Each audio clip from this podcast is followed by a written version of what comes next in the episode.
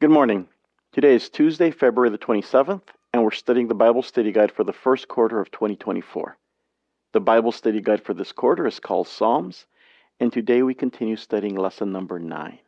The reading for today is called Forever Faithful to His Covenant. Let us pray. Our loving Heavenly Father, Lord, we thank you for the blessings you give us every day, and this morning as we're about to study this Bible Study Guide, we ask for your presence and we ask for your Holy Spirit. We ask you this in Jesus' name. Amen. The reading today begins with a couple of questions. And so we're supposed to read some verses, and the questions are these What is the Davidic covenant about? What is the Davidic covenant about? And the second question is What seems to have endangered it? What seems to have endangered it? So here it is Psalm 89, 27 through 32, and verses 38 through 46. So those are both of those texts are in Psalm 89, and the last one, Psalm 132, verses 10 through 12. So let's start with Psalm 89, 27 through 32. And I will make him the firstborn, the highest of the kings of the earth. My steadfast love I will keep for him for him forever, and my covenant will stand firm for him.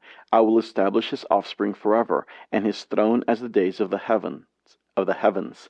If his children forsake my law and do not walk according to my rules, if they violate my statutes, my statutes and do not keep my commandments, then I will punish their transgression with a rod and their iniquity with stripes. Now verses 38 through 46. But now you have cast off and rejected. You are full of wrath against your anointed. You have renounced the covenant with your servant, and you have defiled his crown in the dust. You have breached all his walls. You have ruined, you have laid his strongholds in ruins. All who pass by plunder him. All who pass by plunder him. He has become the scorn of his neighbors. You have exalted the right hand of his foes. You have made all his enemies rejoice. You have also turned back the edge of his sword. You and you have not made him stand in battle. You have made him you have made his splendor to cease, and cast his throne to the ground. You have cut short the days of his youth. You have covered him with shame. Selah. How long, O Lord, will you hide yourself forever? How long will your wrath burn like fire? And now Psalm 132, 10 through 12. For the sake of your servant David, do not turn away the face of your anointed one. The Lord swore, swore to David a sure oath, from which he will not sure he will not turn back. One of the sons of your body I will set on your throne. If your sons keep my covenant and my testimonies that I shall teach them, their sons shall forever their sons also forever shall sit on your throne. And so the Davidic covenant seems to be that uh, the sons of David will sit on David's throne forever. Uh, there will be kings forever. And what seems to be, have endangered it? Well, they were supposed to do what is right. They're supposed to, uh, it says here, uh, if um, uh, if your sons keep my covenant and my testimonies. So they're supposed to be obedient to God. They're supposed to keep the covenant, the testimonies. The Davidic covenant contains God's promise of everlasting support of David's line and po- prosperity of God's people. The permanence of the covenant was established on God's solemn oath and the king's faithfulness to God. However, even the devoted kings, such as King David, were not always faithful to God. Psalm 89 laments over the harsh reality that seems to indicate that the glorious promises of the Davidic covenant have been lost. Is Israel hopelessly deserted by God? The answer, of course, is no. God's wrath is, yes, an expression of divine judgment. Yet Yet it does not last forever because God's everlasting love forgives people's sins when people repent. However, while it lasts, God's discontent with his erring people is serious. The people feel the bitter consequences of their disobedience and realize the gravity of their sins. Yet they ask, How long? appealing to the passing character of God's wrath.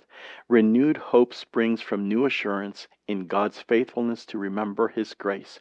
In short, although the human components of the covenant failed, the people could rest in the promise of God's unchanging purposes through the Messiah, who embodies all righteousness and salvation of Israel and of the whole world. That is, in the end, God will prevail and his eternal kingdom will be established forever, but only because of Jesus and not because of God's people. Jesus Christ is the Son of David and the Messiah. He is called the firstborn over all creation, alluding to Psalms 89:27, which calls David, who was also a type of Christ, God's firstborn. Also, I will make him my firstborn, the highest of the kings of the earth. Clearly, the title firstborn does not express David's biological status because David was the eighth child of his parents. It's the same with Jesus. This title signifies his special honor and authority. God made Jesus the supreme king over the whole world when he raised Jesus from the dead. Finally, we're at the end of the reading for today, and we have a couple of questions. First, we're supposed to read Colossians chapter 1, verses 16 20, 21, and 22.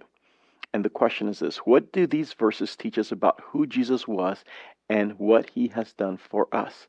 And what promise can you take away from this for yourself? So let's read Colossians 1 16.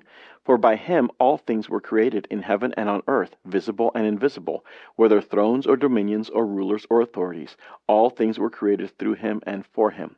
Now, verses 20 through 22 and through him to reconcile to himself all things, whether on earth or in heaven, making peace by the blood of his cross. And you, who were who once were alienated and hostile in mind, doing evil deeds, he has now reconciled in his body of flesh by his death, in order to present you holy and blameless and above reproach before him. And what do these verses teach us about who Jesus was and what he's done for us? He was the creator, or he is the creator of all things. It says everything was made, was created by him in heaven and on earth, visible and invisible. And what has He done for us? He's reconciled us to God. And so, what promise can we take away from this for ourselves? It says, And you who were once alienated, hostile in mind, doing evil things. And so, even though we've been bad in the past, even though we've sinned in the past, we have strayed away from God. Jesus will reconcile us with his death. All we have to do is repent and go to him, surrender to him, and he will reconcile us to God. There is hope for you, there is hope for me, as long as we accept the gift that God is wanting to give us. Let us pray. Our Father in heaven, we thank you for the gift of Jesus. We thank you for what he is doing, and he's reconciling us to you. We ask you to please be with us the rest of this day, take care of us, protect us from any harm, and keep us close to you. We ask you this in Jesus' name. Amen. Thank you for being with us this morning. I encourage you to join us again tomorrow morning as we continue to study this Bible study guide on Psalms. Thank you, and God bless you.